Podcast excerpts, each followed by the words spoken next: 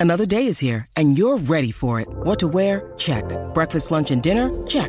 Planning for what's next and how to save for it? That's where Bank of America can help.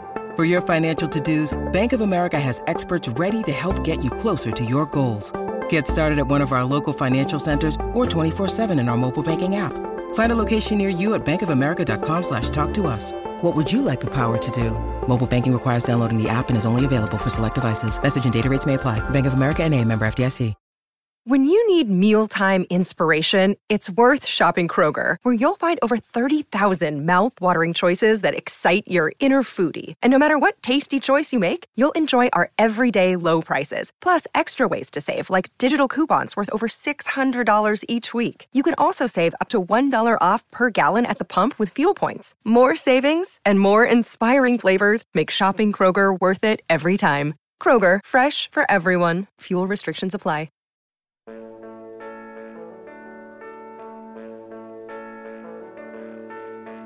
I've got a feeling, a feeling deep inside. Oh, yeah. Oh, yeah. About 15 minutes before it happened, Ken Mansfield thought, I've got a feeling. Maybe not those exact words, uh, but Ken's internal dialogue was something akin to that. An American businessman in London, Ken was in the habit of wearing a watch, but he honestly can't recall the exact time it started. It was lunchtime. Once he was out on the rooftop, Ken saw office workers and shop clerks on the street below, heading out in search for a bite. And in 1960s Great Britain, lunchtime meant one o'clock. They'd had to reinforce the roof to hold the extra weight and remove a skylight to hoist up Paul McCartney's bass rig and Billy Preston's electric piano. According to Ken, the work was quiet and efficient. He had barely noticed it that morning as he worked away in his first floor office. There was some talk of starting at noon, but there was a lot to do. So, about a quarter to one, January 30th, 1969, as he ascended the final flight of stairs and started up the access ladder to the roof of 3 Savile Row, Mayfair, London, that's when Ken Mansfield said to himself, I've got a feeling. This was no longer rumor or idle talk, and there had been a lot of that the last few days. This was going to happen. For the first time in years, the Beatles were going to play as a band before a live audience, and Ken had a front row seat and a backstage pass. I've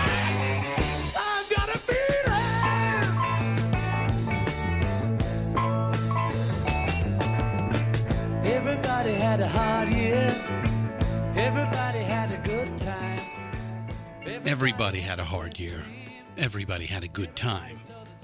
When Ken recalls the days leading up to the rooftop concert, that John Lennon phrase pops into his head.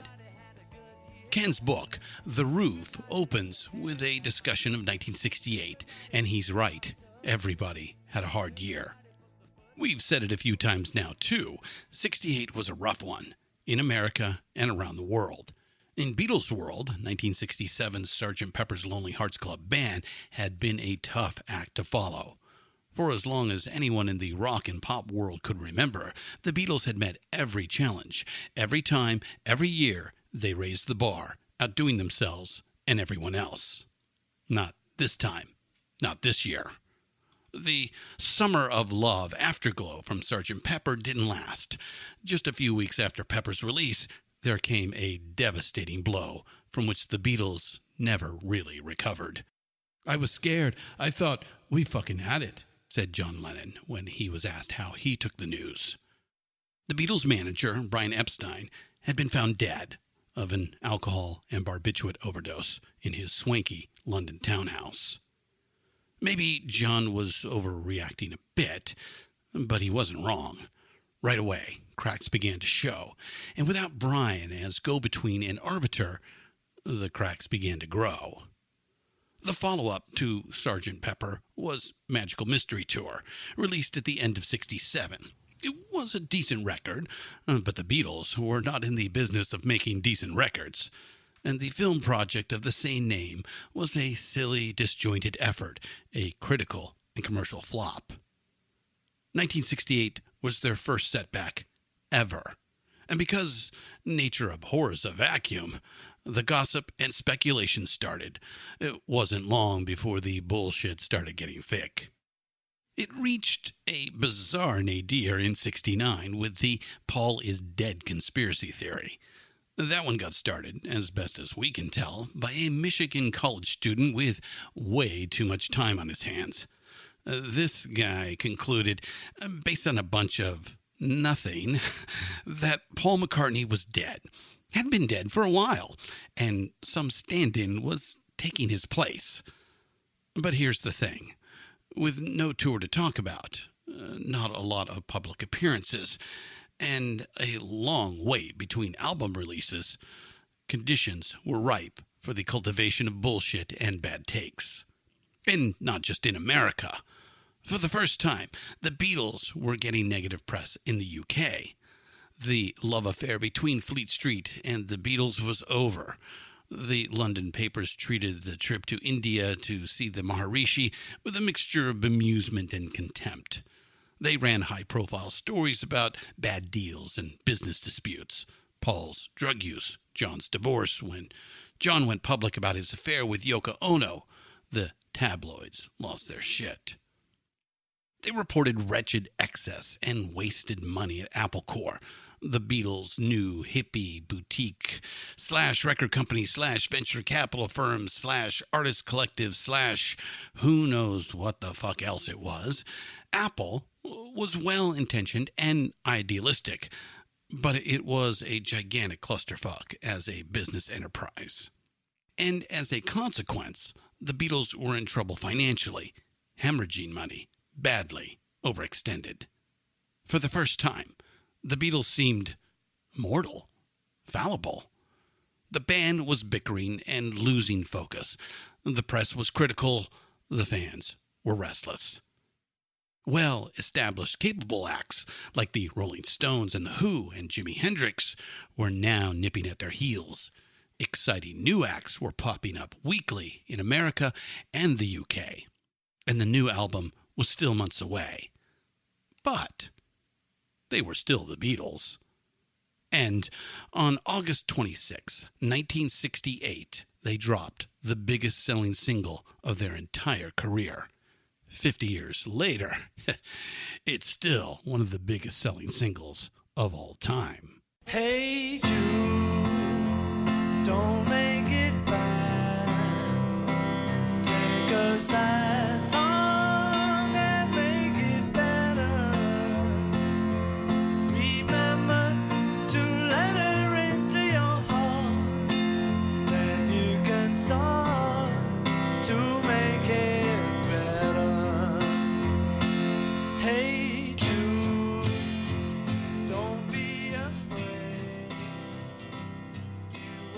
Paul McCartney's long composition is sort of a pep talk for a boy who's feeling sad, John Lennon's young son, Julian.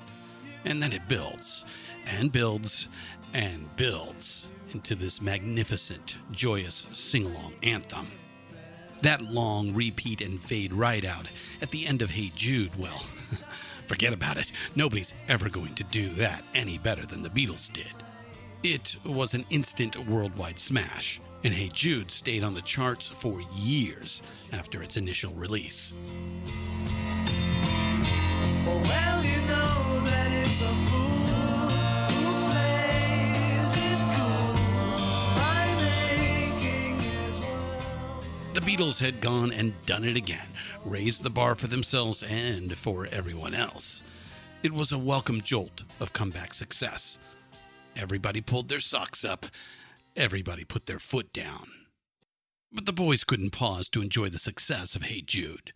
The summer of 68 was a day after day grind of tense, unhappy recording sessions at Abbey Road. Summer turned to fall, and the album still wasn't done. Eventually, these sessions produced the brilliant but uneven White Album, Rush released for the holidays. Recording the White Album actually soured the guys on working at their beloved home base, Abbey Road Studios.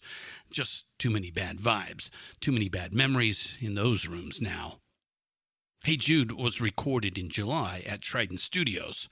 To that point, only the third time the Beatles recorded as a group at any facility other than Abbey Road. I'm so tired. I haven't slept a wink. So tired. My mind is on the blink.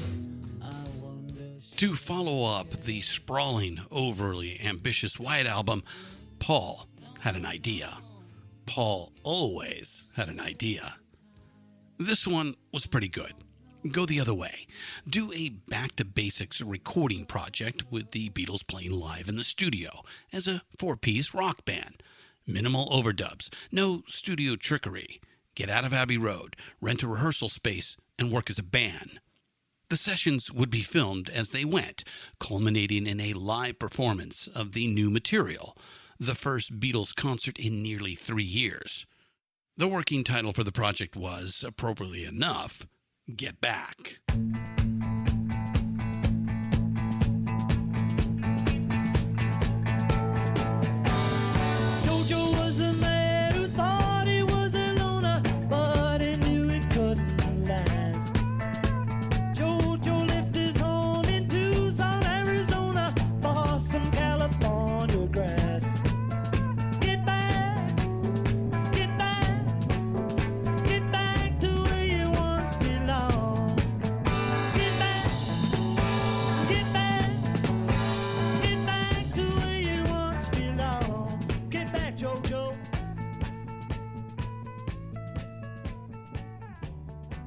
Michael Lindsay Hogg, an American filmmaker who was currently very in with British rockers, was tapped to direct the film.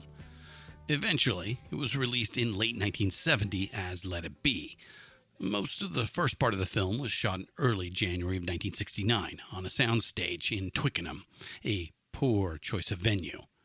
Twickenham was a big empty warehouse, cold and uninviting to the eye. It was a difficult commute through North London traffic just to get there, but the place was paid for and the crew was hired, so off they went to rehearse and film. Watching the first part of the Let It Be film is almost physical torture for us. The guys look weary and disengaged. They noodle aimlessly on different instruments, jam a bit on some oldies, work on something new for a few minutes, then lose focus, wander off for a while. Paul jabbers nonsense and pushes George around. George alternates between looking bored, out of his mind, and seriously pissed off at Paul. We now know that George was already holding back his best songs. His two offerings for the Get Back project were modest. A simple throwback tune, For You Blue, which benefits from a nice arrangement featuring John playing slide guitar. The other song was the dreadful I Me Mine, one of the biggest groaners in the entire Beatles catalog. John's attention is almost entirely taken up by Yoko Ono. Yoko is a complete cipher, this weird sphinx like presence hovering in the background. Even cheery old Ringo looks like he would rather be home with Maureen and the kids. It's awful. This went on for a couple of weeks, including a tense three days when George Harrison quit and walked out, only to be coaxed back into the fold by Paul McCartney. Everybody had a good year. Everybody let their hair down. Getting out of that godforsaken, freezing cold soundstage was one of George's conditions for returning. Bringing in Billy Preston to play keyboards was another. George was decidedly cool on the idea of a live show, but he didn't put his foot down on that one. In spite of all the drama and infighting, all the bullshit, they had solid material to work with. Two McCartney classics, Get Back and Let It Be. Paul was also working on the long and winding road during those sessions.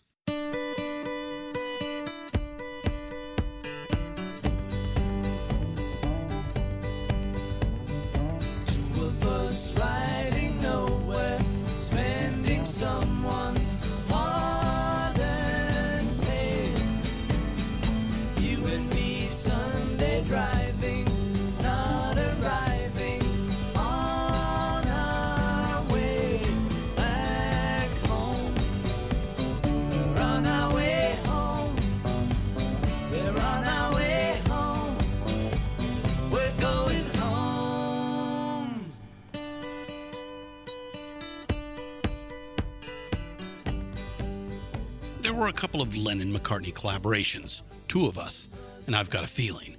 And they were rehearsing some strong new offerings from John, Dig a Pony, Across the Universe, and Don't Let Me Down. That's a really good album right there. George figured he would hang on to his own songs and just settle in doing what he did back in the Liverpool days play guitar, decorate, and fill out John and Paul's songs. And playing with Billy Preston, well, that was a nice little bonus for George. He'd been stretching out and playing with other musicians, notably Eric Clapton, for a while now. With George Harrison back, the new plan was take a week off, regroup, and resume the sessions in the cozy basement of Apple Corps World Headquarters.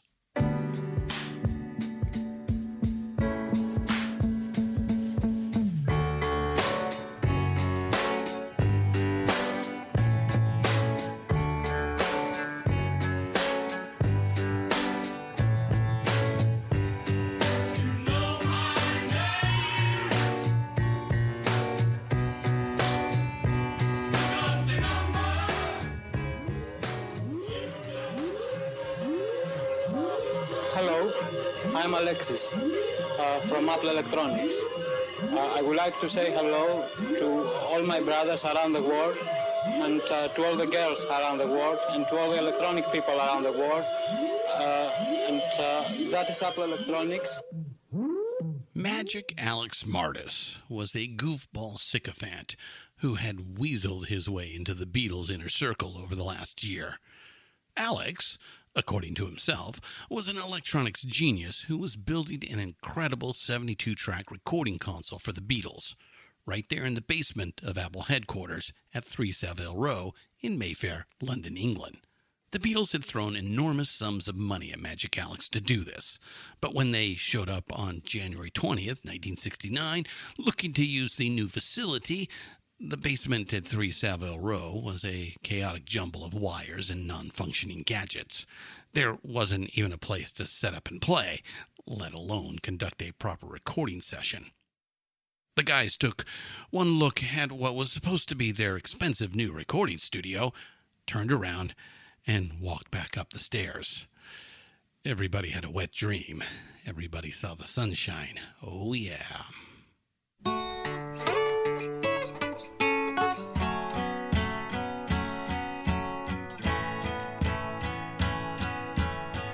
Words are flowing out like endless rain into a paper cup. They slither wildly as they slip away across the universe. Pools of sorrow, waves of joy are drifting through my opened mind, possessing and caressing me. Jai Guru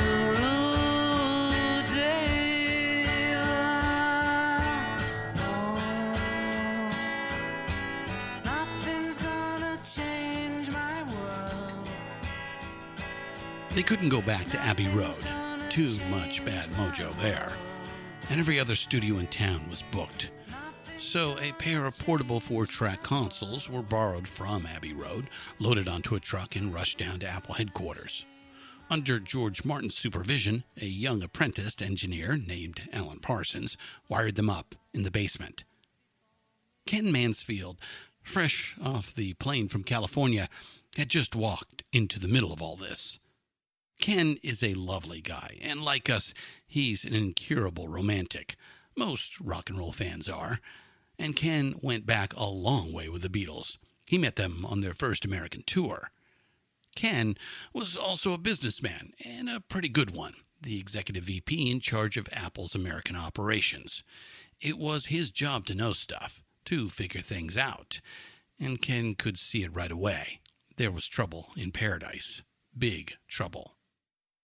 But the Beatles were about to play a concert for the first time in 29 months, so the romantic side of Ken won the fight this time. On a cold January afternoon in London, Ken Mansfield, Beatles fan, was giddy with excitement as he ascended to the roof of 3 Savile Row. John, Paul, George, Ringo, and Billy Preston were just a few steps behind him. Two, three,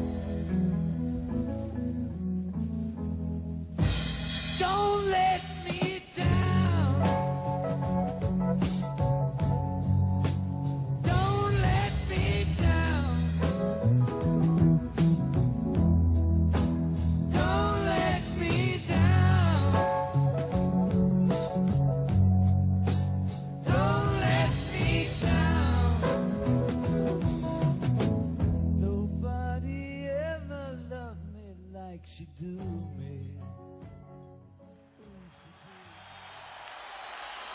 This podcast is intended to be education and commentary. It'll discuss adult themes and may use some coarse language. You want it, young man, you got it. The hottest band in the land. DIY and How Studios presents the Rock and Roll Archaeology Project. Music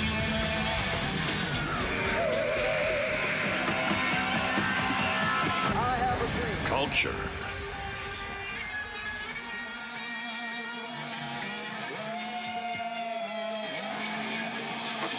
Technology.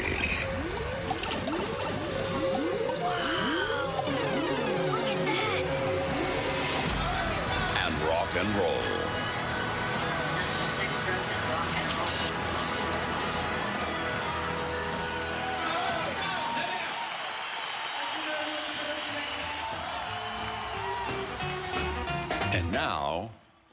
With the show. Welcome back, diggers, to Rock and Roll Archaeology. I'm Christian Swain, the rock and roll archaeologist, and your humble host. Just a quick plug for the network, Pantheon Podcast Network, that is, uh, where a lot of rock and roll goodness can be found beyond just this show. I believe there are over 25 different podcasts on the Pantheon Podcast Network. And the kicker is that all of them, yes, every single one of them, are strictly about music. No crime drama, no techie shows, no guru telling you how to lose 10 pounds, find a work life balance, and meditate yourself into the top 1%. Nope, just sweet, sweet music. Go to pantheonpodcasts.com to find the treasure trove of podcasting paradise. Also, you can find this show and our sister podcast, Deeper Digs and Rock, where I interview all kinds of musical guests on the Osiris Network. Go to osirispod.com.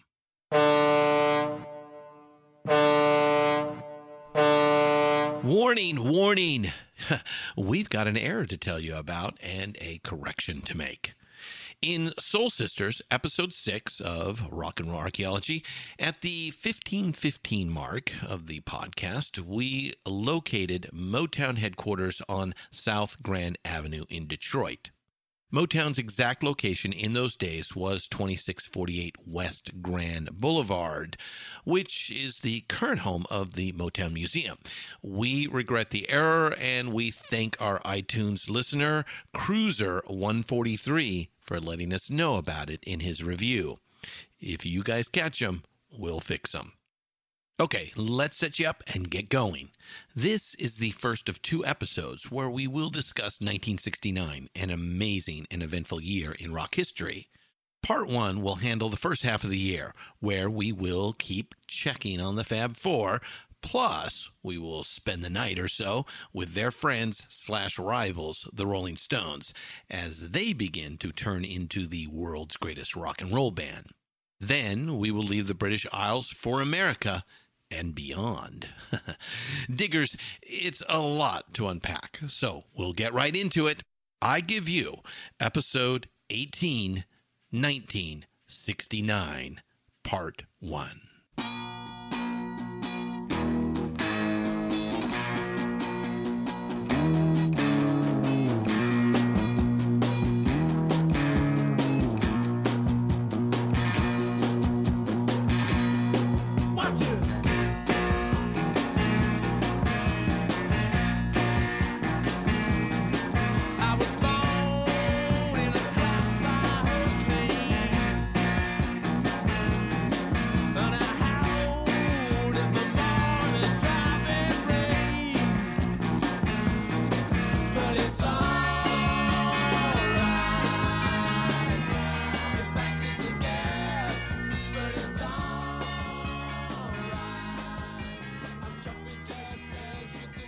Keith drove. Keith always drove. Keith was the cat who could maintain. Managed to drive even when he was seriously inebriated, which was often. Now, we don't endorse driving under the influence at all, unless you're Keith Richards, and you're not Keith Richards, so don't do it. Back in those days, Keith liked to bomb around London in a 65 Bentley Silver Spur he called Blue Lena. It was a good car for driving fast at night, he recalled in his 2010 memoir, Life, which we really like and recommend. Blue Lena had a secret compartment installed for stashing drugs, which came in handy on more than one occasion. Keith has always been a car nut, a collector, and Lena was his prize. He even had it shipped to Africa so he could drive it around Morocco the previous summer and fall. In the late afternoon of June 8th, in the year 1969, Blue Lena was purring her way down leafy suburban lanes south of London towards Cotchford Farm. Keith behind the wheel, Mick Jagger and Charlie Watts along for the ride.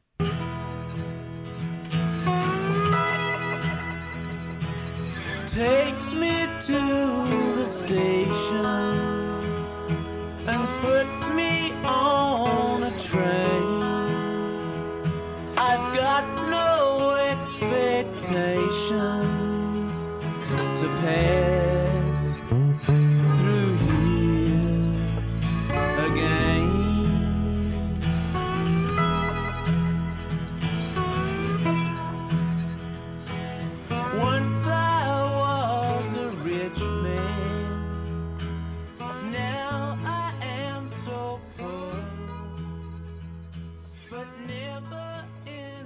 Brian Jones was done as a Rolling Stone.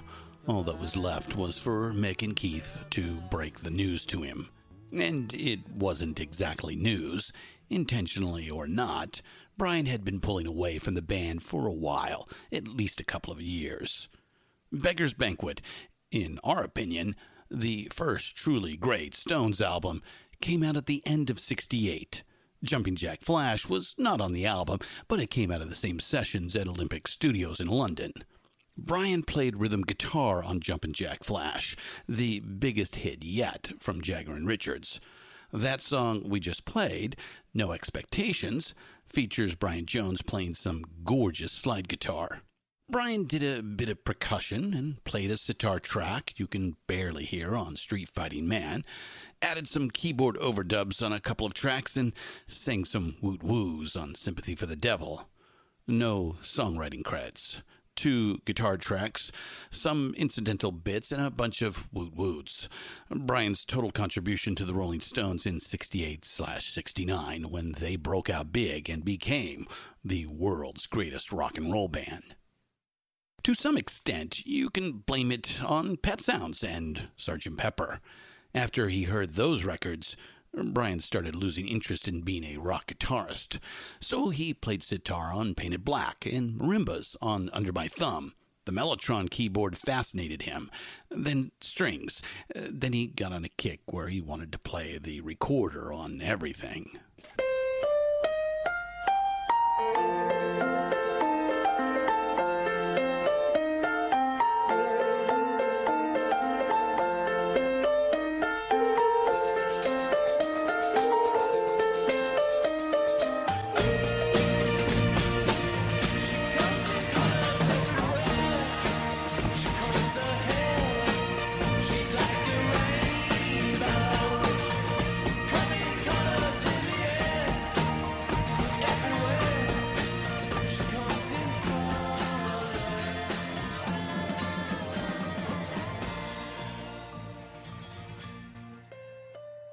Show up for sessions without his guitar, carrying an accordion, or a fiddle, or some African drum he found, or a sax he borrowed from somebody. Keith and Mick, sort of to their credit, tried to shift directions too, tried to accommodate. Because it was the thing to do that year. In 1967, the Stones made a pair of lush, densely overdubbed albums soaked in LSD between the buttons and Their Satanic Majesty's Request. At times, it was musical brilliance. Oh, fucking great, but let's get real. The Stones were not playing to their strength here. We know what that is pumping out dirty, gritty twin guitar rock and roll, uh, below the belt music, full of chunky riffs, heavily influenced by Memphis soul and the Chicago blues. Beggar's Banquet was the album that brought them back around, reconnected the Stones to their American roots. And some new roots were growing. A new influence was creeping in American country music, thanks to Mick and Keith's new pal, Gram Parsons.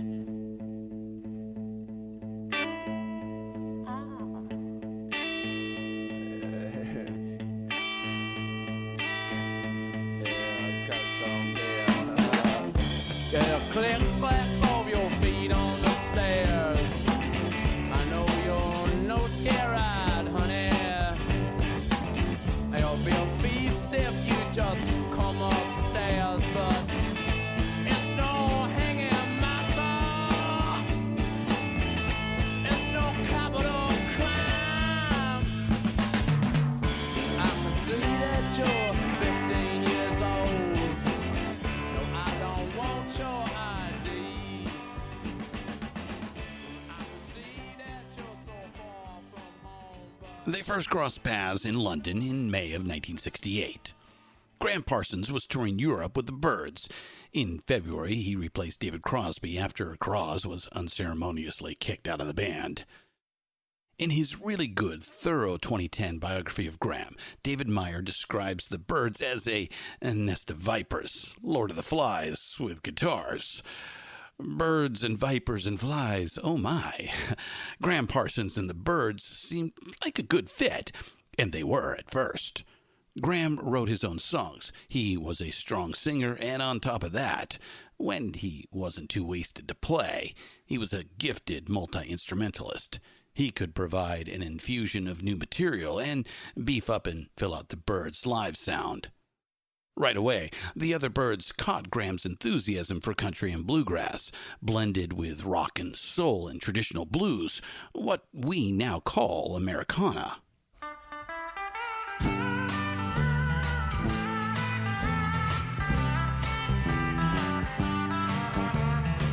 So swift, rain won't lift, gate won't close, railings froze. Get your mind winter time, you ain't going nowhere.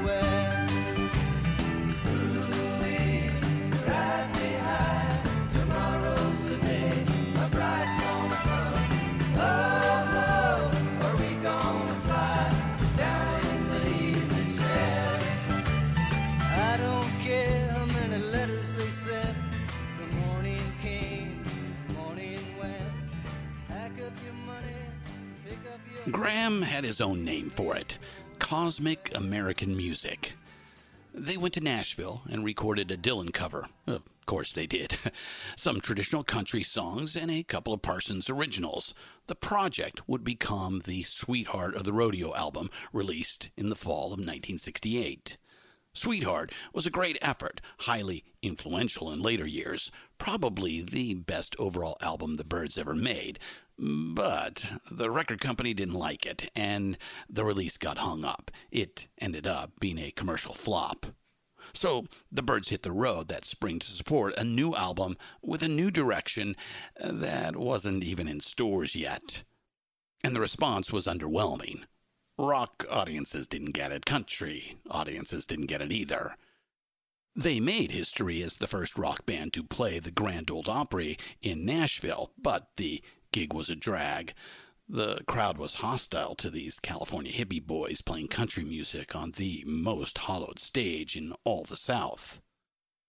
The Opry show was in March. Uh, by the time the tour reached Europe in May, the Byrds had mostly abandoned the crossover experiment with country music. For their live show, they fell back on the hits. Hmm, Give the people what they want. Gram Parsons was frustrated and already looking for the exit as the Byrds tour made its way into London. The gig that night was at a club called the Middle Earth, the current place to be in swinging London. Mick Jagger and Keith Richards were hard to miss as they swanned their way through the crowd right as the Byrds took the stage. For the London show, Gram was let off the leash for a couple of songs, and the ultra hip London crowd got a taste of some Bakersfield road dust, courtesy of Gram Parsons.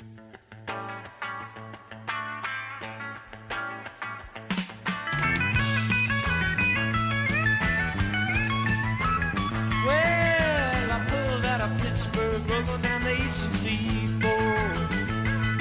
Got Medusa wound up, and she's a running never before. There's a speed trap ahead, alright, but I don't see a cop inside. Six days on the road and I'm gonna make it home tonight. I got ten forward gears and a Georgia overdrive. I'm taking little white pills and my eyes are open wide. I just passed a Jimmy in white. I've been passing everything inside.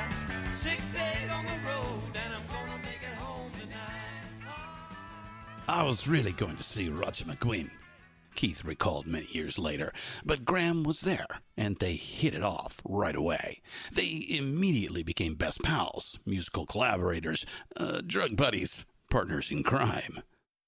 After the show, Mick and Keith and Gram piled into Blue Lena. They dropped acid and passed around a bottle of Johnnie Walker while Keith zoomed up the back roads. They ended up in Stonehenge as the sun came up.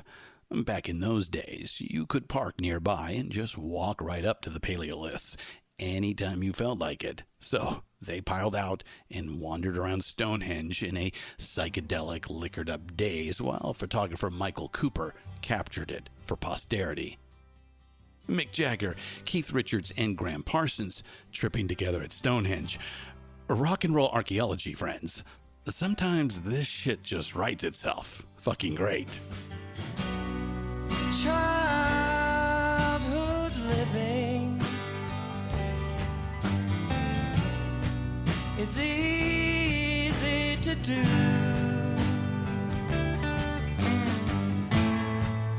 The things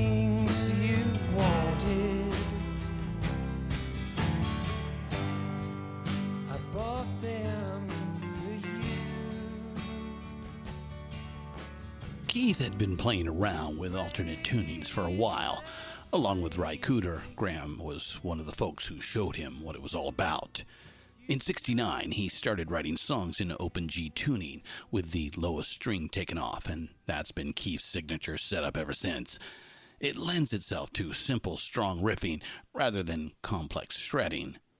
But that was fine, because in June of 69, the Stones picked up a hotshot virtuoso guitarist, a talented youngster named Mick Taylor. Mick could cover the complicated stuff while Keith churned out the riffs. They were a great team, this other Mick and Keith, Mick Taylor and Keith Richards. Check out the intro to the first recording they made together.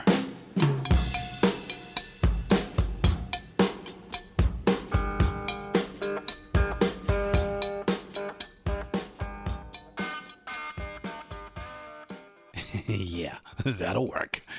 That dirty, sexy groove, two guitars barking and snarling at each other while underneath it Charlie Watts swings and Bill Wyman keeps it all nailed to the floor. Vintage Stones, the perfect blend. Reason number one why we think Beggar's Banquet, Let It Bleed, Sticky Fingers, and Exile on Main Street are all just fucking amazing records, even after 50 years. Peak Stones, right here. There's a lot of good stuff before and a lot of good stuff after, but 68 to 72, holy shit.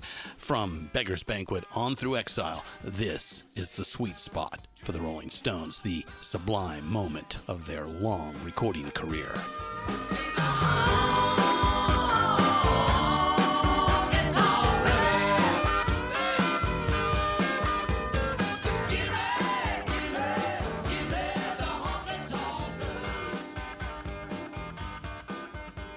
So, we begin the summer of 1969. Brian was out, Mick Taylor was in.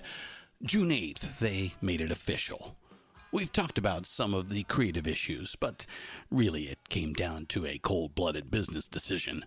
Mick and Keith had been fighting a series of high profile legal battles stemming from a drug bust back in 1967. After many hearings and appeals, they emerged victorious at the end of 1968. Fighting the establishment and coming out on top cemented their standing as anti heroes, rock and roll bad boys. But the financial cost was staggering. They needed a big, profitable U.S. tour to get them whole again. Mick and Keith managed to wriggle their way out of prison time, but Brian couldn't stay out of trouble.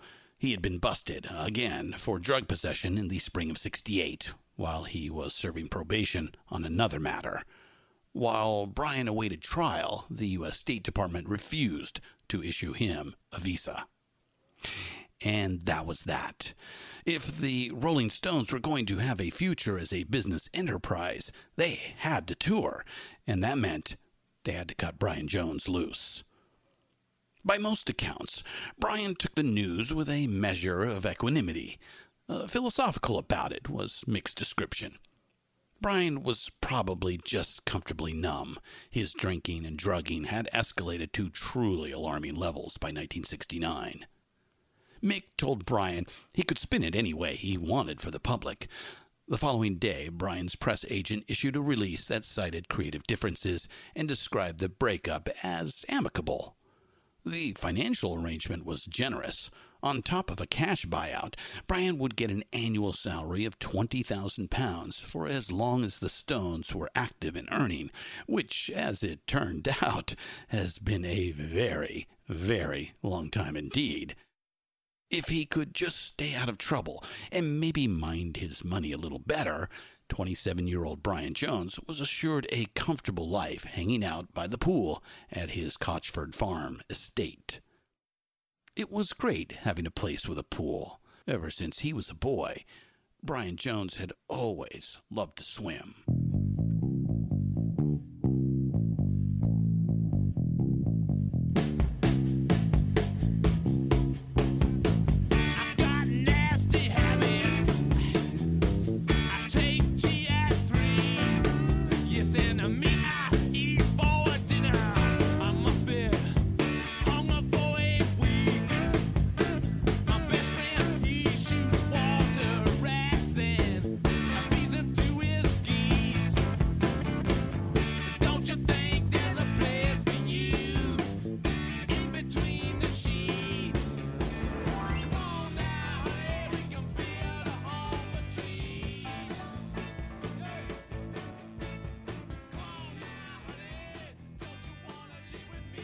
Hurried aftermath of Brian's death had a dark momentum to it, just as the run up had, as if there was an inevitability about it all.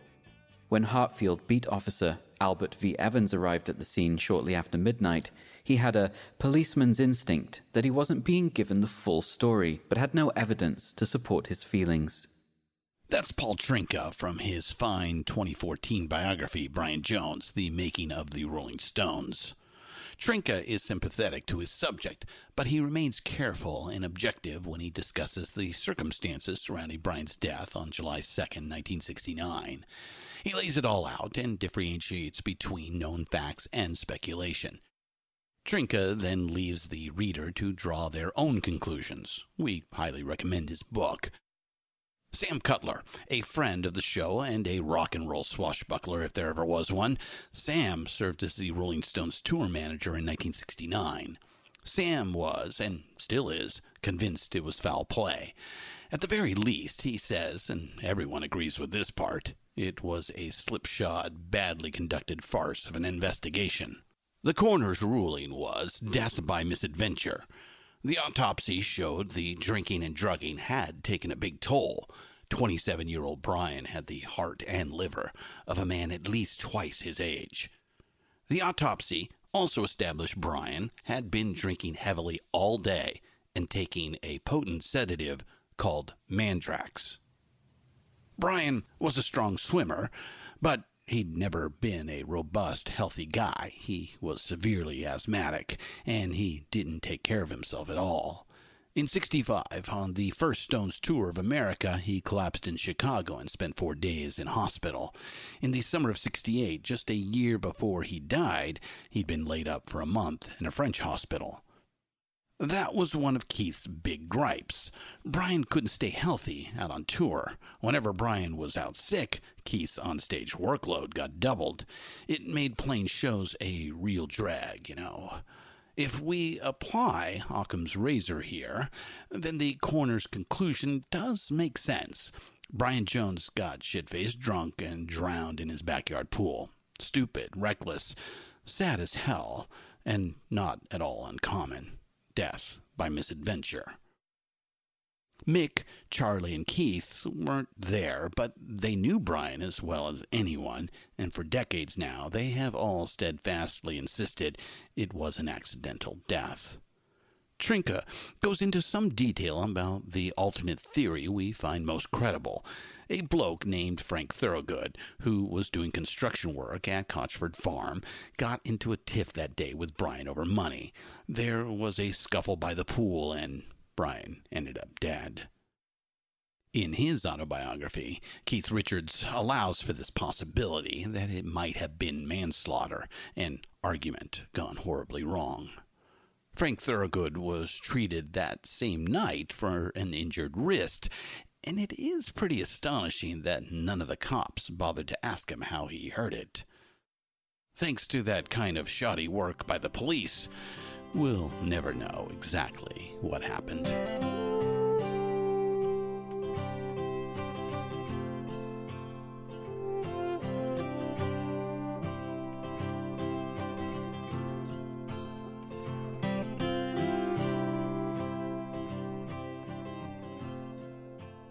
Jeff Dexter, a well known DJ, was supposed to be the master of ceremonies, but there was no sign of him, so I took over microphone duties. King Crimson played, Alexis Korner's band played. I'd never spoken in public before, but it didn't give it a second thought and prattled away in hippie speak to the assembled masses, reminding them not to damage the trees and to be nice to one another. I was surprised at how easy it was. I felt like I had half a million friends.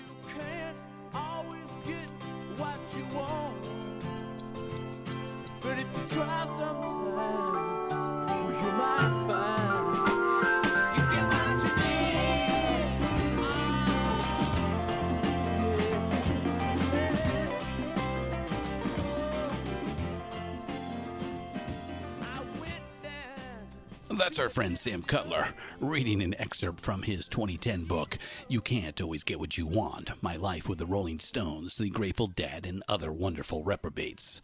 Up until July of 1969, Sam had been a knockabout kind of guy on the London music scene, working for a management and promotion outfit called Black Hill. Sam was a shrewd organizer and at times a hard taskmaster, but he was also the son of the working class who pounded nails and hauled gear right alongside his stagehands. The Stones wanted to do a free outdoor show in Hyde Park on July 5th to introduce Mick Taylor, debut some new material, and warm up for the impending tour of America. Sam and Black Hill Management had organized a successful Hyde Park show for the new supergroup Blind Faith just a few weeks earlier, so they were tapped to pull off the event. Then came the devastating news of Brian's death. The Hyde Park show became a memorial service. Sam shifted gears without complaint, dealt with it, and handled things superbly. Half a million people gathered for the day, and there was nothing but good vibes, no hassles, no fights or injuries. Just a great summer day with great music booming out over the vast lawns of Hyde Park in London. They even picked up their litter when it was over. The Stones' performance was sloppy and out of tune, but it hardly mattered. Emotion and conviction carried the day. They were the world's greatest rock and roll band, and Mick Jagger was host and master of ceremonies for the world's largest English garden party. After the show, Mick asked Sam, Would you be willing to leave Black Hill go on the road with us and manage our American tour? Sure, Mick. I'd love to.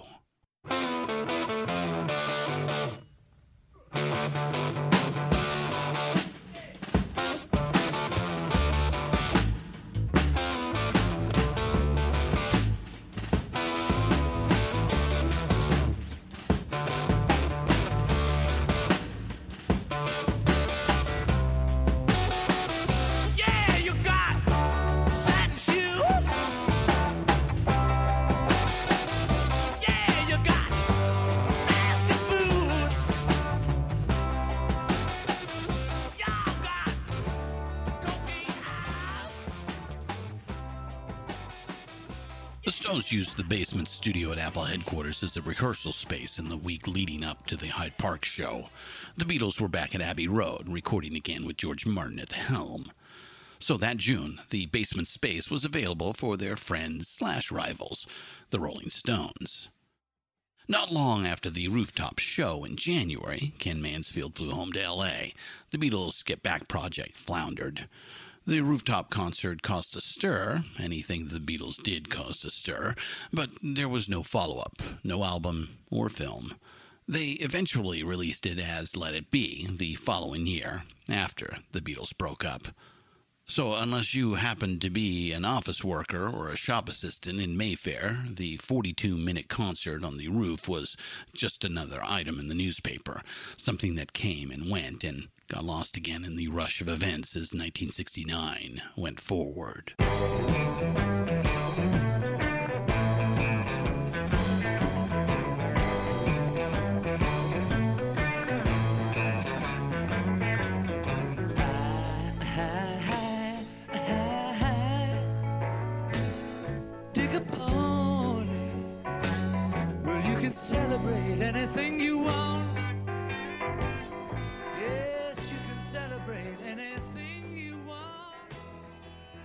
Ken was right there. In the Let It Be film, he's the guy in the white coat sitting off to the side. And he is quick to say it was years later that he fully understood the significance of what he saw and heard on the roof that day. History had to render the verdict on the rooftop concert, and history, well, she takes her own sweet time about it. Back in 1969, winter turned to spring and no Beatles album. There were hundreds of hours of tape and film from the Get Back slash Let It Be project sitting on the shelf, but nobody could bring themselves to go through it and organize it into a film and a record. The whole thing just fizzled out. Months went by with little action or movement in Beatles' world. The buzz, the rumors, and speculation. Are the Beatles finished? That buzz became a deafening roar. For though they may be parted, there is still a chance that they will see. There will be an answer. Let it be.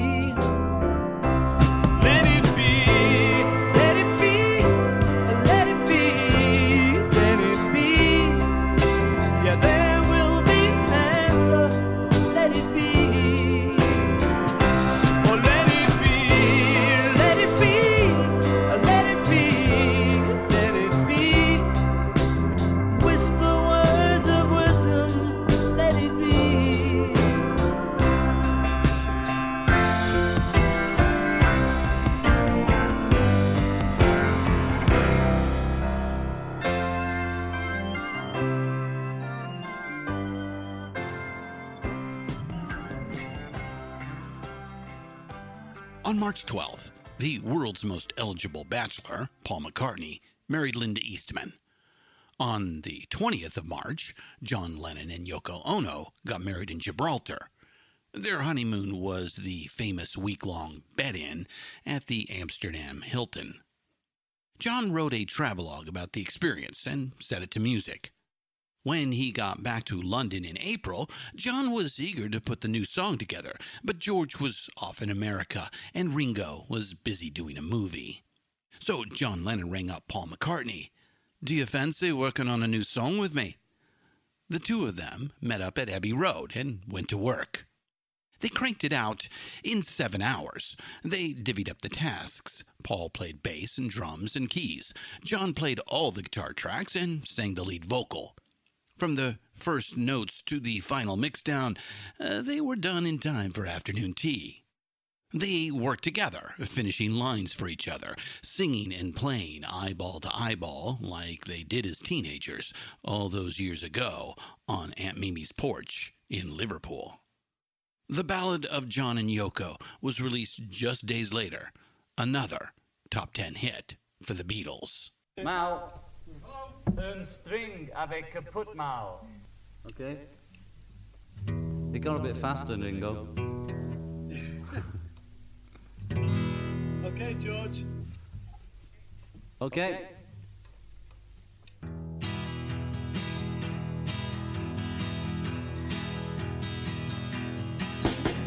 Standing in the dock at Southampton, trying to get to Holland or France. The man in the Mac says you've gotta go back. You know they didn't even give us a chance. Christ, you know it ain't easy. You know how hard it can be.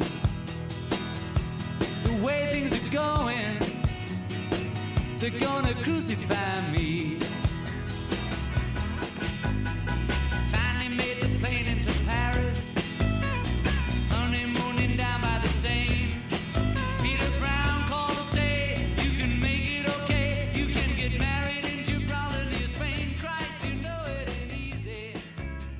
The business and legal disputes, the resentments, feeling sick and tired of being sick and tired, uh, none of these things had gone away.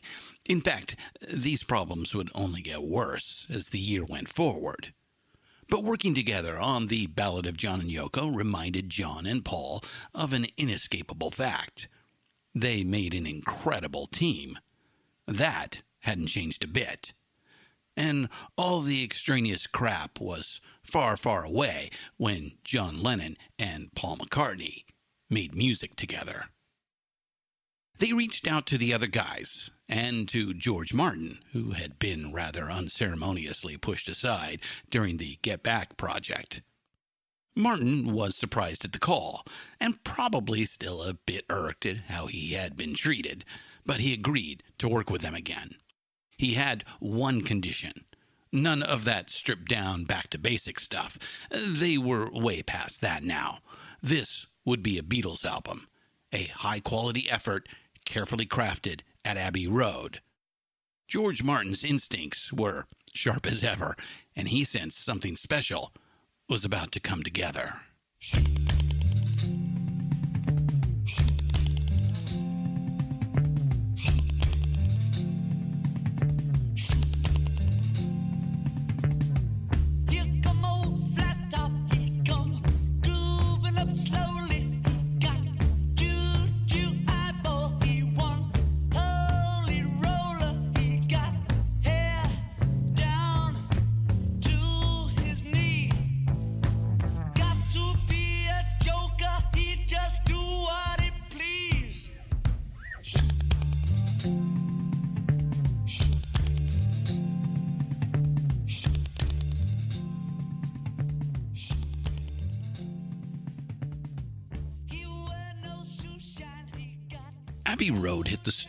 Before Let It Be, but as we've seen, it was recorded afterwards. As such, it is the bittersweet musical chronicle of the Beatles' disillusion. But let's strip away that context for a moment and ignore the controversy and interpersonal drama that swirled around the group as they made the record. Just consider the album on its own. Even by the ridiculously high standards the Beatles set for themselves, Abbey Road is a triumph, one of their very best albums, worthy of sitting on the shelf right next to Sgt. Pepper or Revolver. Now, bring the context back in and think about Abbey Road some more. All this drama and all this pressure on them, the rancor, the resentments, the business disputes, none of that had gone away at all. But they worked together and made this brilliant record while they were hip deep in that shit. Talk about grace under pressure. Everything great about the Beatles is found here. Lots of variety, innovative yet hooky songwriting, droll British humor, superb arrangements, and studio craftsmanship. And because George Martin was back at the helm, it flows. Like Pepper and Revolver, Abbey Road is not just a collection of songs, it's an album, a coherent and satisfying listen all the way through. Something else that's remarkable about Abbey Road. George Harrison steps out at last from behind John Lennon and Paul McCartney. George's finest songs as a Beatle are found here, and they are just as good, if not better, than the Lennon McCartney offerings.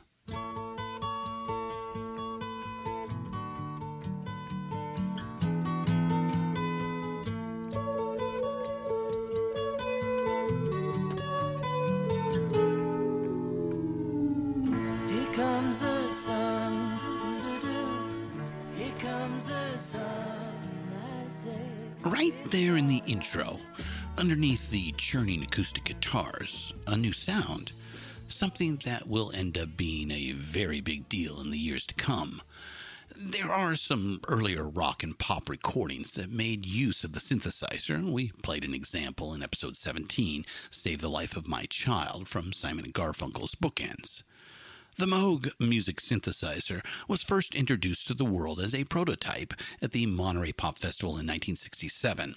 Moog Electronics set up a booth on the fairgrounds to display their wares, and they were mostly ignored. Uh, but a few of the musicians, notably Pete Townshend of The Who, noticed and started keeping an eye on developments in electronic music.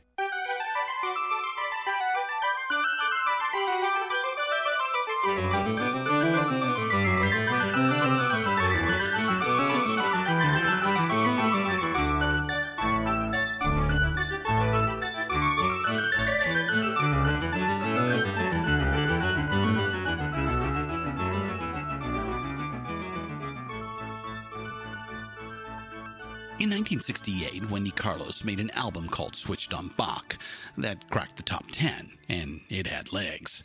As late as 1972, Switched on Bach was still on the Billboard charts. Every sound on it was generated by a Moog synthesizer. By 69, the Moog Modular was in production. If you had a ton of money and a lot of patience, you could order one from the factory in upstate New York. It was a bulky contraption with patch cords and dozens of knobs, like something out of a cheesy sci fi movie. It needed a lot of maintenance, and it was hard to keep in tune, even in the controlled studio environment. Only a few studios had a Moog in 1969, and even fewer really knew what to do with them. Enter the Beatles.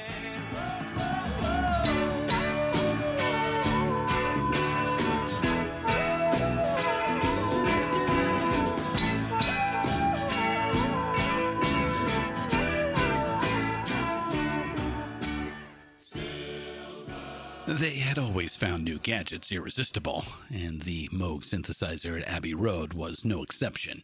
George Harrison really got sucked in, and he spent many hours fiddling with the Moog and figuring it out during those sessions. Along with Here Comes the Sun, two other cuts on Abbey Road featured the Moog, Maxwell's Silver Hammer, and John Lennon used it to create the white noise effect at the end of I Want You, She's So Heavy. So it wasn't the first adoption, but it was an early adoption. And when the Beatles adopted something, so did everybody else. The timing couldn't have been better for Moog Electronics. A year after Abbey Road hit the stores, Moog introduced the Model D, or Mini Moog. It was a superb piece of engineering, a compact, affordable design, the first synthesizer available in retail stores. Rock keyboardists snapped them up. Fifty years later, the Mini Moog's fat, distinctive analog sound is still prized by artists and producers. From this point forward, for better and for worse, the textures and tones of the keyboard synthesizer will be a key element in rock music. Okay, so we've been to Mayfair and Sussex and to Hyde Park and Abbey Road, and we'll come back to England's green and pleasant land. Uh, for now, though, it's the summer of 1969, and we are headed to America and beyond.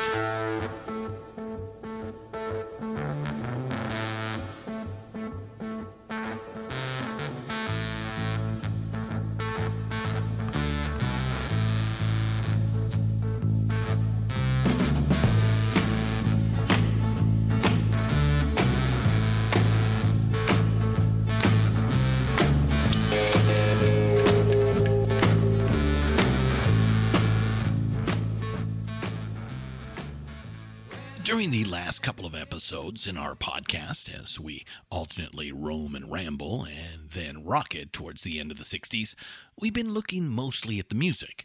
But we're also checking out politics and culture, especially in America. And, well, for the most part, at this point, things do not look good. The civil rights struggle was uplifting and long overdue, but it was only partially successful. By 1969, the inevitable backlash was already in full effect. Headlines shout, newscasters sadly shake their heads. Stories of race riots, intergenerational resentment, unrest on college campuses, cult murders in the canyons. All the while, as a gruesome backdrop to all the domestic strife, the war in Vietnam grinds on with no end in sight. Rock and roll and the larger society affect each other. They reflect back on each other. We keep saying that. There is no better example of this than the year 1969. The times are angrier, and the sound is tougher and louder. In two short years, we've gone from wear some flowers in your hair to up against the wall, motherfuckers. From all you need is love to gimme shelter. We'll put a marker down. The highest highs and lowest lows of the entire rock era occur in 1969. It seems now like a decade's worth of shit was crammed into that 12 months. Much as we'd like to, we can't tell every story. We have to pick our spots. So we'll pick a bright spot, something so amazing and uplifting that 50 years later, just talking about it is enough to make hearts soar and imaginations explode. Let's come out of the valley, up to the sunlit highlands, to the peak, to the highest endeavor in all of human history. I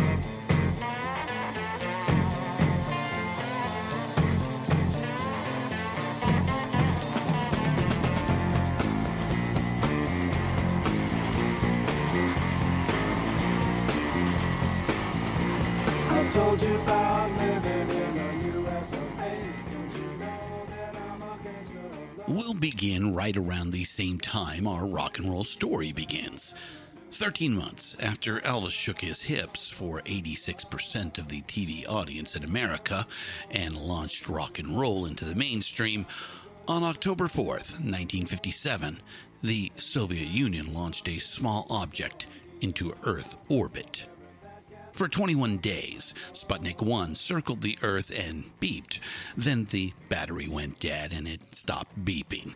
Sputnik stayed up there for two more months until the orbit decayed and the world's first satellite burned up, re entering the atmosphere.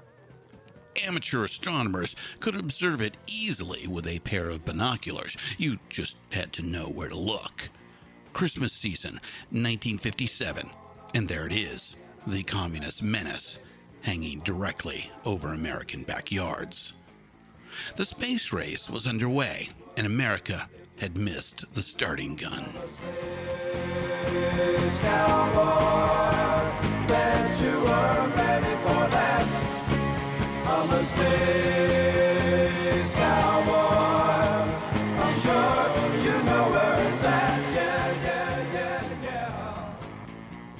It just got worse from there. The Russians had a substantial lead. It was downright humiliating how far ahead they were. The Soviets launched objects named Sputnik, then a dog named Laika, then a man named Yuri Gagarin into space. Meanwhile, American rockets exploded on the launching pad. Uh, like over and over, they exploded on the launching pad. America was behind, and half measures weren't going to close the gap.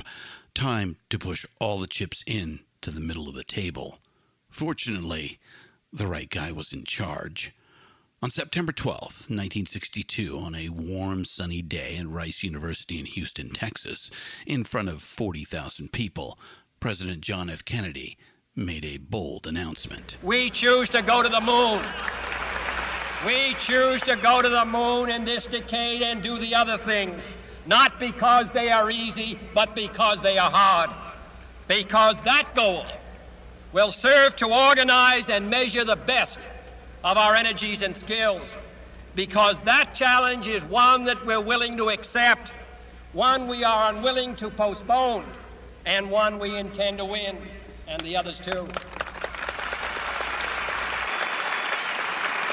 But we love this part of American history the early space race, the Mercury, Gemini, and Apollo programs, and the first landing on the moon in the summer of 1969.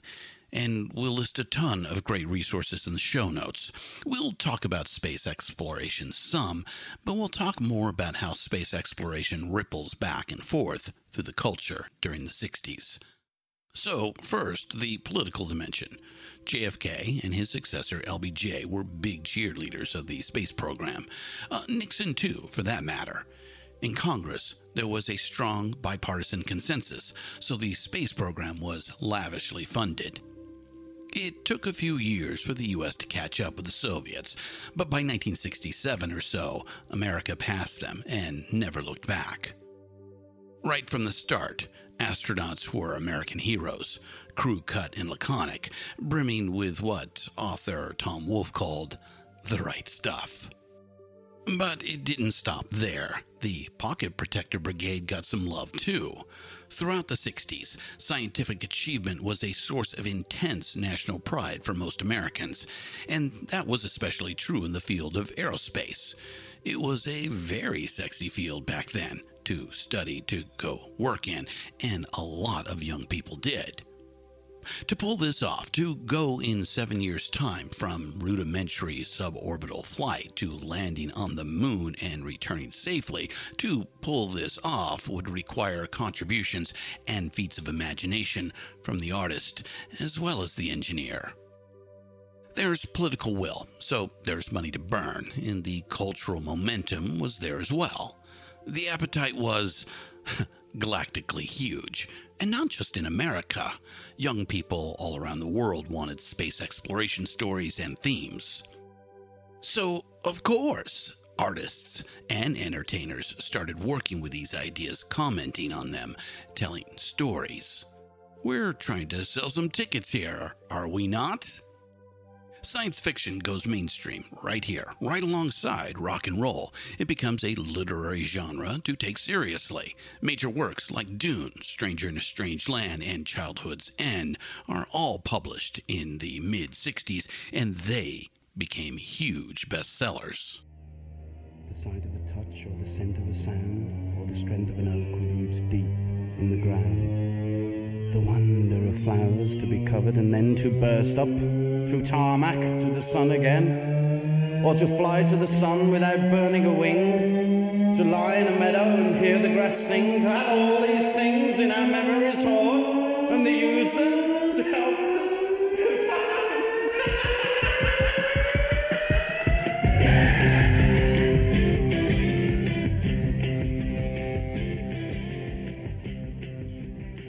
through the 1960s, science fiction literature grew in popularity. It was picking up speed, and each successive news story about spaceflight was like, uh, well, rocket fuel. Sci fi blasted off in the mid 60s, and just like rock and roll, it quickly pushed its way into mainstream film and television. At the end of 1968, while Apollo 8 circled the moon, Hollywood put out the first big budget sci fi epic, 2001 A Space Odyssey. And of course, there was this.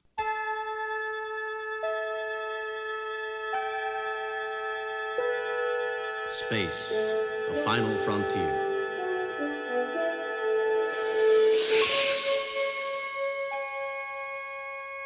These are the voyages of the starship Enterprise. Its five year mission to explore strange new worlds, to seek out new life and new civilizations, to boldly go where no man has gone before. Star Trek wasn't the only show about space travel in the 1960s. There were a bunch of them. And it wasn't a big hit. Not a lot of people watched the original Star Trek. It only lasted three seasons fall of 66 to the spring of 69. But in that short little span, the people who did watch Star Trek got a big dose of secular humanist thinking. In between Kirk fighting lizard men and Spock doing the Vulcan death grip, some very forward thinking, sometimes downright radical, social and political ideas were examined and modeled on Star Trek. Stuff you don't see or hear much in mainstream media, uh, even today. We're still not entirely sure how they got away with it. Star Trek presented an egalitarian utopia, a united world, a post scarcity, money free, multicultural paradise that was also part of a larger community. It was some serious socialist hippie shit. Laugh at the cheesy sets and groan at the corny acting, uh, but you gotta love the trek. It put a big social and cultural marker down, and it ended up being a very big deal over time. Scotty, beam me up. Starting right around the same time as Star Trek, uh, back over in the UK, we see the beginnings of progressive rock. Soft Machine, The Moody Blues, King Crimson, early iterations of Yes and Genesis started putting out albums that pulled themes and stories from sci fi and fantasy. Now, these British bands weren't influenced by Kirk, Spock, and their diverse American crew, but they did have their own sci fi television, most notably the enduring Doctor Who series. Far more fantasy than sci fi, and less interested in making social commentary than Trek, Doctor Who, with its titular Time Lord hero, bounced around in a Wayback Machine disguised as a London police phone booth through space and time. Even more action adventure than Captain Kirk and Company, the Doctor would fight all sorts of highly imaginative evils on the BBC, while he, as any good doctor might, helped the less fortunate. With droll, eccentric personalities of a benevolent English lord, and played by a new actor every few years, the Time Lord, with his equally very English companions, would fight Daleks, Cybermen, and even their very own lizard men. Interestingly, it was originally conceived as an educational show for kids in 1963. These new upstart rockers were raised on the Doctor. It was deep in their DNA by 1969. So, Jimi Hendrix, Pink Floyd, David Crosby, the San Francisco bands like The Airplane and The Dead, lots of rockers on both sides of the Atlantic avidly read and watched science fiction.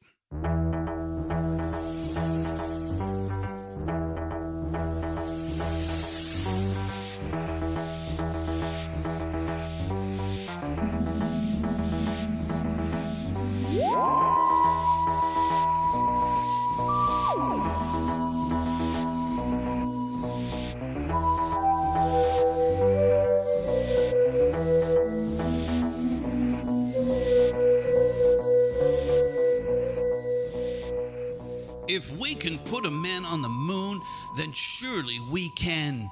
We remember hearing it back then from teachers and parents, from commentators and politicians. It's an engagingly naive way to see things, and a lot of people were caught up in it. And why not? It's nice to feel hopeful and proud, to feel optimistic. But it wasn't all gee whiz. It wasn't all celebration. The space race also inspired expressions of alienation and anger, of disaffection and loss of innocence. Of course it did. It was 1969 in America.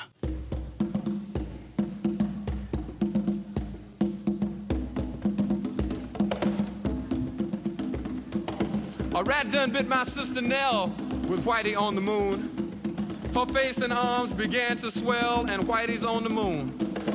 I can't pay no doctor bills, but Whitey's on the moon. Ten years from now, I'll be paying still while Whitey's on the moon.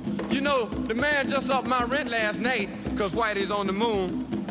No hot water, no toilets, no lights, but Whitey's on the moon. I wonder why he's upping me, cause Whitey's on the moon? Well, I was already giving him 50 a week, and now Whitey's on the moon. Taxes taking my whole damn check. The junkies make me a nervous wreck. The price of food is going up. And as if all that crap wasn't enough, a rat done bit my sister Nell with Whitey on the moon. Her face and arms began to swell, and Whitey's on the moon. Was all that money I made last year? That whole if we can put a man on the moon business? Gil Scott Heron's scathing compare and contrast beat poem turns the whole narrative on its head.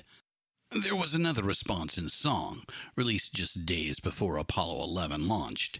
It was not angry, uh, more sadly disaffected, emotionally detached. It tells a nuanced little story, with telling details like check ignition and may God's love be with you. We were kind of startled to learn that the BBC used David Bowie's Space Oddity as bumper music during its coverage of Apollo 11. David was startled too. He had no idea until he turned on his telly to watch it, along with hundreds of millions of his fellow Earthlings. On one level, it's not surprising. It sounds dreamy and cosmic. The audio is beautiful, perfect for soundtrack use. But the story it tells is, uh, well, it's an oddity. An odd background for news coverage of a technological triumph. David's tune describes not a space oddity, but rather what a NASA engineer would call a space catastrophe. Your circuit's dead. There's something wrong. Contact is lost, and Major Tom embraces his lonely fate. Planet Earth is blue, and there's nothing I can do, and is left to float forever in space. It's a strange fascination from an artist who will deliver a lot of those in years to come. David embarked on his musical career right about the same time JFK announced America would embark on a seven year program to put a man on the moon. Seven years into a lackluster career as a folk singer, David set a sci fi story to song. The song ends up being his first hit and the soundtrack to the Moonshot. Looking back on it, uh, there's a certain inevitability to it. Seems like more than mere coincidence. David's working title for the song was Major Tom. He recorded it in early 1969 when 2001 A Space Odyssey was a big hit in theaters. David was staying in his little flat near Kensington, and he and his buddy Tony Visconti would get good and stoned and then sneak into the local theater to watch 2001 over and over. Dave, I read you. Open the pod bay doors, Hal. I'm sorry, Dave.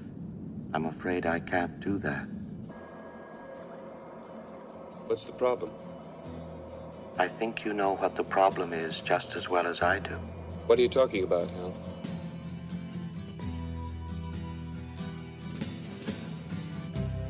Ground control to Major Tom. Ground control to Major Tom. Take your protein pills and put your helmet on. Ground control to Major Tom. Seven, six, commencing countdown, engines on. Anyhow, the marketing geniuses at the record company liked the cute little play on words Space Odyssey, Space Oddity, get it? So they put it out as a single. It did well right away in England, but it was a few years before it hit big in America.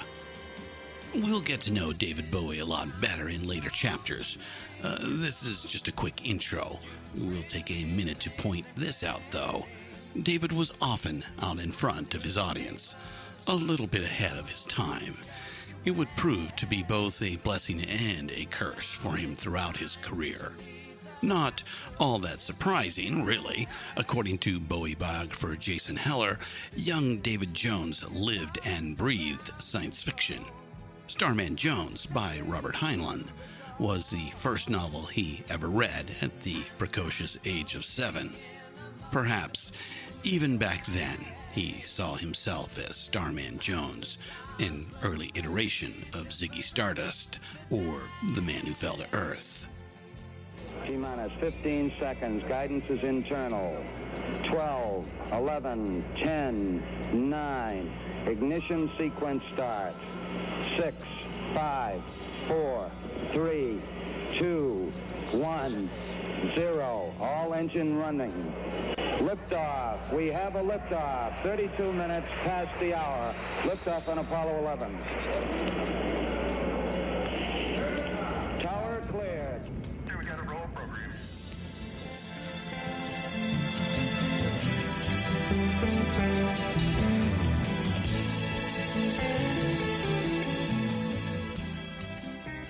The Saturn V booster roared. At the pinnacle of this gigantic, barely contained explosion, three men were packed into a tiny module with about the same amount of personal space as a compact car. A million people surrounded Cape Kennedy on a hot, muggy Florida morning and watched the launch of Apollo 11. At least a half a billion more watched on television. 400,000 men and women had worked seven plus years on the Apollo project, and now it was down to just three men to see it through. Service and Command Module Pilot Michael Collins, Lunar Module Pilot Edwin Buzz Aldrin, and Commander Neil Armstrong, the man picked to be the first human to set foot on another celestial body. It was a three day journey to the largest visible object in the night sky, our closest celestial companion.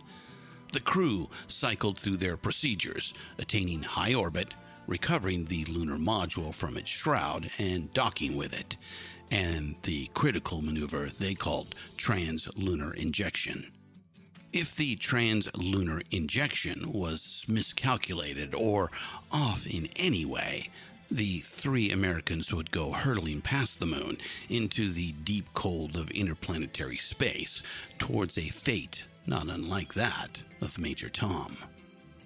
All the while, hundreds of millions down below lived through every tense moment as it was continuously televised around the world.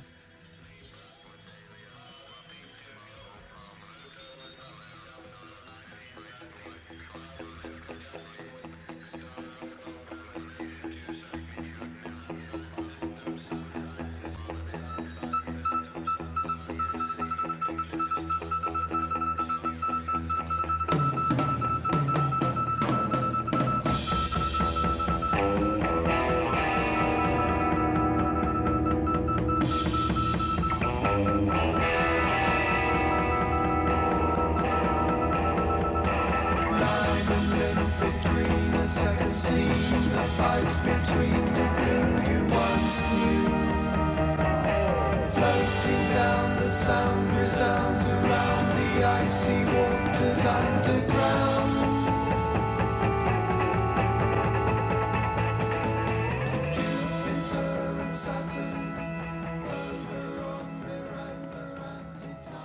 30 orbits of the moon looking over the proposed landing site.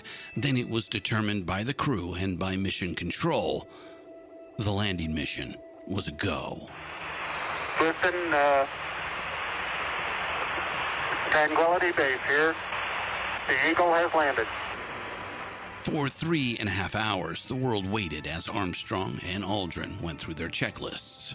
Finally, the Eagle was depressurized, the hatch was opened, and at 0251 UTC on July 21st, 1969, Neil Armstrong stepped onto that short ladder to the surface.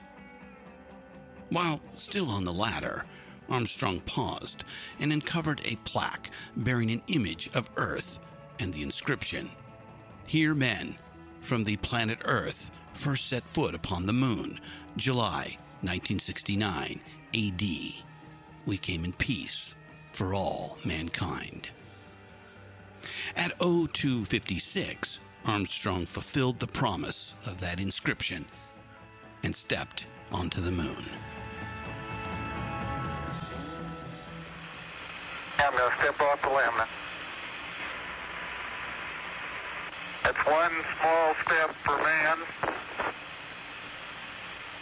one giant leap for mankind. That's one small step for man. Pequeño paso para one giant leap for mankind. 19 minutes later, Buzz Aldrin stepped out of the lunar module. As the two astronauts witnessed Earthrise from the surface of the moon, Aldrin looked across the lunar landscape, now bathed in reflected light from his homeworld, and waxed poetic. Beautiful, beautiful, magnificent desolation. He breathed out over the open comm circuit. Roger, tranquility. Came the terse, laconic response from Mission Control, and the two men resumed their work, collecting samples, setting up experiments, planting a flag. The moonwalk lasted 2 hours and 36 minutes, less time than it takes to watch 2001 A Space Odyssey all the way through. Once Armstrong and Aldrin were back in the lunar module, the world held its breath again. Getting there was one thing. Now, what about getting home? Another short countdown, and the tiny lunar module lifted off into moon orbit, where it reunited with the command module. Once Armstrong and Aldrin climbed back aboard, the lunar module was unceremoniously ejected, left to crash into the lunar surface. The long voyage home began, and on July 26th, Apollo 11 splashed down in the Pacific. These celebrations began in America and around the world, culminating in the largest ticker tape parade in New York history. A delirious outburst that brought the entire city to a halt that day. Robert Heinlein, the author of Starman Jones and Destination Moon, appeared as a guest on the CBS network's coverage of the moonwalk. This is the greatest event in all the history of the human race up to this time. This is today is New Year's Day of the year one. If we don't change the calendar, historians will do so. It was far from over, the Apollo program, but the next six missions got nowhere near the attention that Apollo 8 and Apollo 11 received.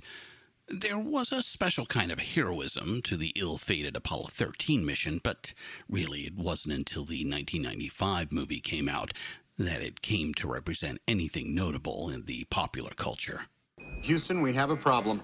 We'll take a moment and point out that the follow up Apollo missions were even more remarkable, but it's too bad they got largely overlooked. Just two years after Armstrong and Aldrin cautiously tiptoed around for a couple of hours on a single bland acre of lunar real estate, the Apollo 15 landing team of Dave Scott and Jim Irwin spent three full days living on the moon. The two astronauts spent seven hours at a stretch in spacesuits working outside the lunar module. They drove a battery powered rover for miles across the lunar surface. They even drove up the side of a moon mountain to collect rock samples that are almost as old as our solar system. Their exploits on the lunar surface were broadcast back to Earth in living color with good resolution and clear, crisp audio. It was an incredible feat of exploration that was surpassed twice more by Apollo 16 and by the final mission, Apollo 17, in 1972. But nobody named a park or a junior high school after Jim Irwin or Dave Scott. That's just how it goes. She packed my bags last night, pre-flight. Zero hour, 9 a.m. And I'm gonna be high as a kite by then.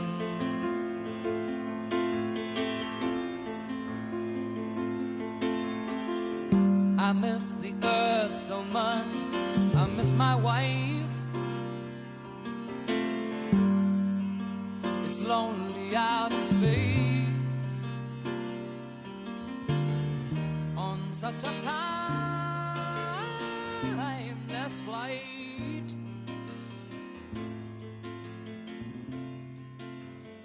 All this science I don't understand. It's just my job. Five days a week. A rocket man. The larger point here, the point that Elton John and Bernie Taupin illustrated very artfully with Rocket Man, is that within just a couple of years, it had become routine. Mainstream culture shrugged and moved on after the peak experience of Apollo 11 and that moon crazy summer of 1969. A little earlier in this chapter, we described three different attitudes, three different cultural responses to the moon landing. First, the breathless gee whiz response seen in the mainstream culture the eagle has landed and ticker tape parades. Then, Gil Scott Heron's bitterly angry beat poem, Whitey on the Moon, stands in for the counterculture's own trenchant response. Finally, We have an offering from a newcomer, David Bowie, with its detached, perhaps even a bit jaded point of view.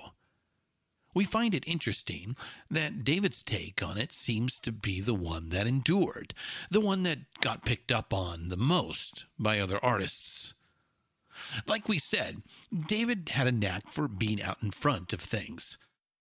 As the 60s ended and the 70s began, space exploration provided rocket fuel to the imaginations of these up and coming rockers like David Bowie and Elton John. Throughout the 70s, rock fans will stay hungry for sci fi content and themes in their favorite music. An entire new genre, progressive rock, begins here. The prog rock sound is made possible by technical advances like the keyboard synthesizer, and its content is informed and shaped largely by science fiction and fantasy themes. We'll have a lot more to say about prog rock in future chapters. For now, though, we'll just note this. Even a celebratory folk song written about a summer festival in upstate New York made use of sci fi language and imagery. We are stardust. We are golden. We are billion year old carbon.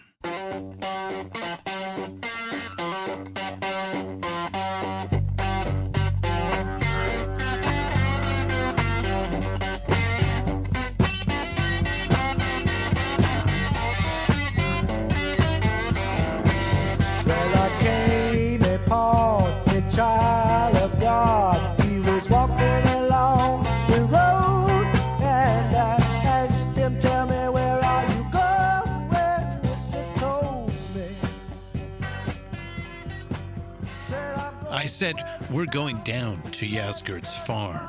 Gonna join in a rock and roll band.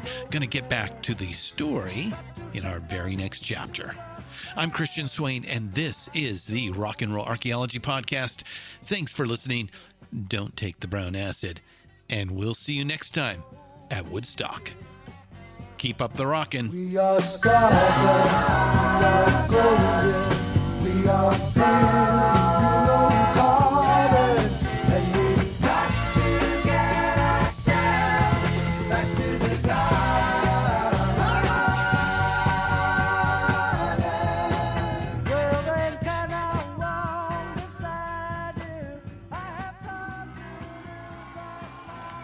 Rock and Roll Archaeology Podcast is produced and hosted by Christian Swain. Written by Richard Evans and Christian Swain. All sound design and incidental music by Jerry Danielson.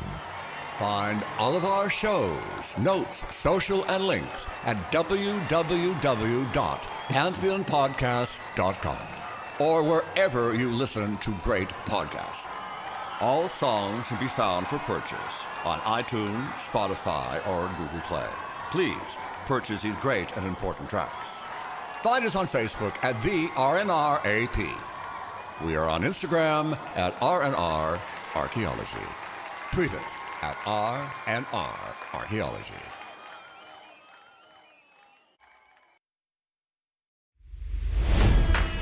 It's NFL draft season, and that means it's time to start thinking about fantasy football.